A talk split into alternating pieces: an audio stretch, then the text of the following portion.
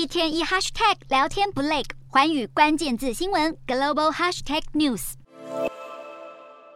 日本十一号解禁了一般游客的自由行，空荡荡两年多的街头再度涌现外国游客人潮。疫情前的爆买潮再现，外国游客大买特买，因为现在换日币实在太划算。日元对美元汇率十三号盘中触及一百四十六点九零日元，逼近一百四十七日元，再次刷新二十四年低点，也超过了日本当局九月二十二号出手干预的汇率水准。市场开始紧盯日本政府何时会再度出手支撑汇率。尽管日元重贬，日本首相岸田文雄依旧表态支持日本央行的超宽松货币政策。日银总裁黑田东彦也再次表态将持续实施宽松政策。而美国财长耶伦日前受访时则说，强势美元是全球货币政策差异下的合理结果。分析认为，这番话将带动美元续扬，在美日政策分歧下，日元恐怕还会贬值更多。